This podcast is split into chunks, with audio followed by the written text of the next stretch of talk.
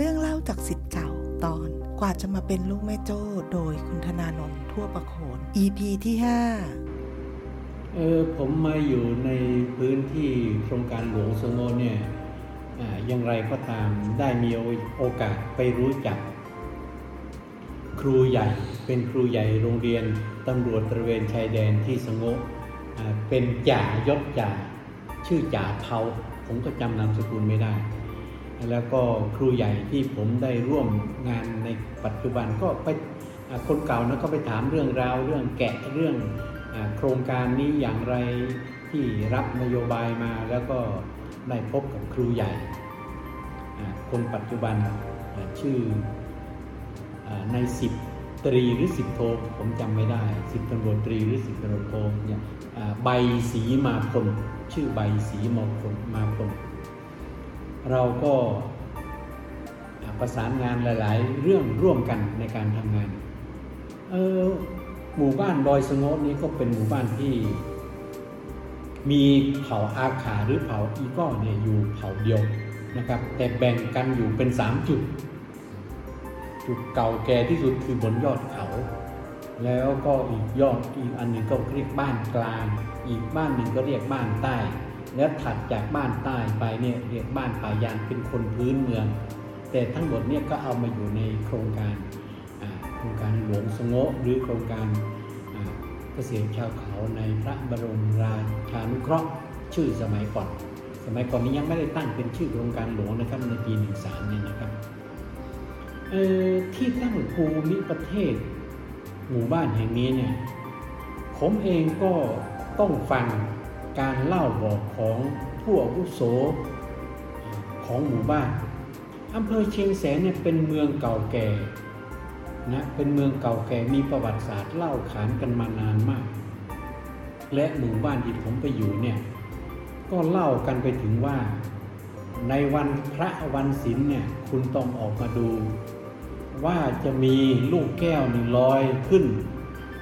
บนยอดเขาแห่งนี้นะฮะ มีสิ่งศักดิ์สิทธิ์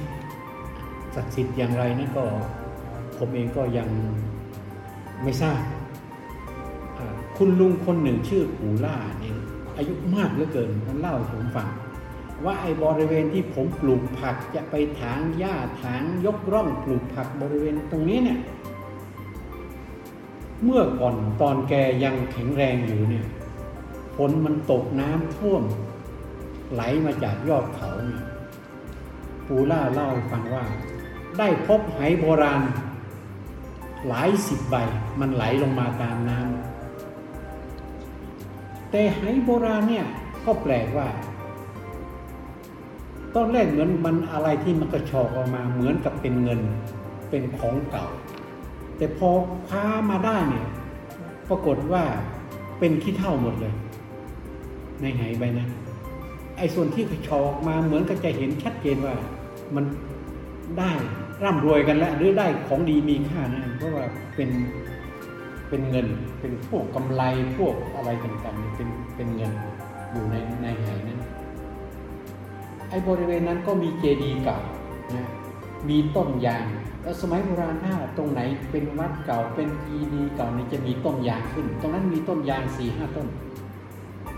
แล้วก็มีเด็กชาวเขาคนหนึ่งเนี่ยจริงๆก็ไม่ใช่เด็กชาวเขาคนนี้คนเดียว หลายคนไปขุดเจดีย์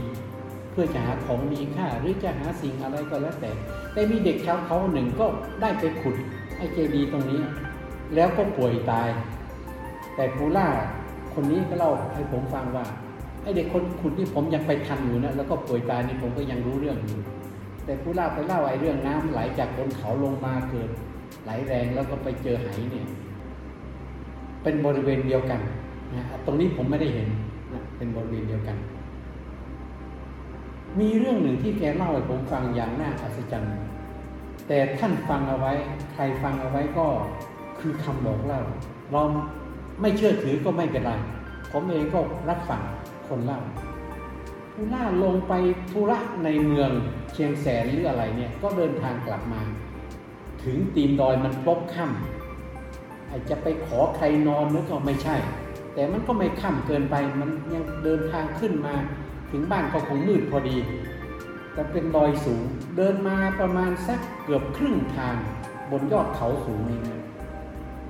ปรากฏปูล่าบอกว่าได้พบผู้หญิงสวยงามมากเลยสี่ห้าคนมาดักหน้าแล้วก็เชิญชวนไปแวะพักที่ถ้ำก่อนมันค่ำมืดแล้ว ปูล่าก็ไม่ขัดข้องก็ยินดีไปในถ้ำที่มีผู้หญิงสวยๆโบราณแต่งตัวสวยๆที่ถ้ำนั้นน่ะคุยกันทั้งวันทั้งคืนปูล่าบะที่จริงมันควรจะกินข้าวเย็นแล้วมันค่ำแล้วแต่มันอิ่มไปหมดเลย แค่บอกมันอิ่มไปหมดเลย อันนี้เราเรื่องดอยสงโงนะครับท่านใดที่เคยรู้จักดอยสงโงท่านอาจจะไม่ ได้ยินหรือข้ามเรื่องนี้ไปแต่ผมอดใจเล่าไม่ได้ เพราะว่าไอ้กลางคืนตรงลูกแก้วลอยขึ้นมา บริเวณนี้แหละครับ ถ้ามองไกลๆ จะเห็นลูกแก้วลอยขึ้นมา ในวันศีลวันพระเขาก็เคยชี้ให้ผมดูแต่ช่วงหลังๆนี้ผมไม่ได้สังเกตไม่ได้เห็น แล้วก็ไม่ได้ออกมาดูเคยดูสองสามครั้งนะครับ แล้วก็ปูล่าก็มีวันหนึ่งละแกบอกหนึ่งวันหนึ่งคืนเนี่ยให้เขามาส่งที่ปากถ้ำ แกก็กลับบ้าน ก็เล่าคนนู้นคนนี้ฟัง แล้วตอนหลังแกไปหาถ้ำนั้นไม่เจอเลยครับ อันนี้แหละครับภูมิศาสตร์ที่ตั้งของดอยสมบที่ผมพอจะเกริ่นเกรินเดี๋ยวมีเรื่องตอนกลางคืนผมจะเล่าในโอกาสต่อไปว่ากลางคืนมันมีเรื่องอะไรบ้าง ที่ผมเกือบไม่เกือบไม่ได้อยู่ที่ดอยสมบครับผม สามารถติดตามรับฟังตอนต่อไปของเรื่องเล่าจากสิทธิ์เก่า ได้ที่เว็บไซต์ MJU Archive และ MJU Archive Podcast สวัสดีค่ะ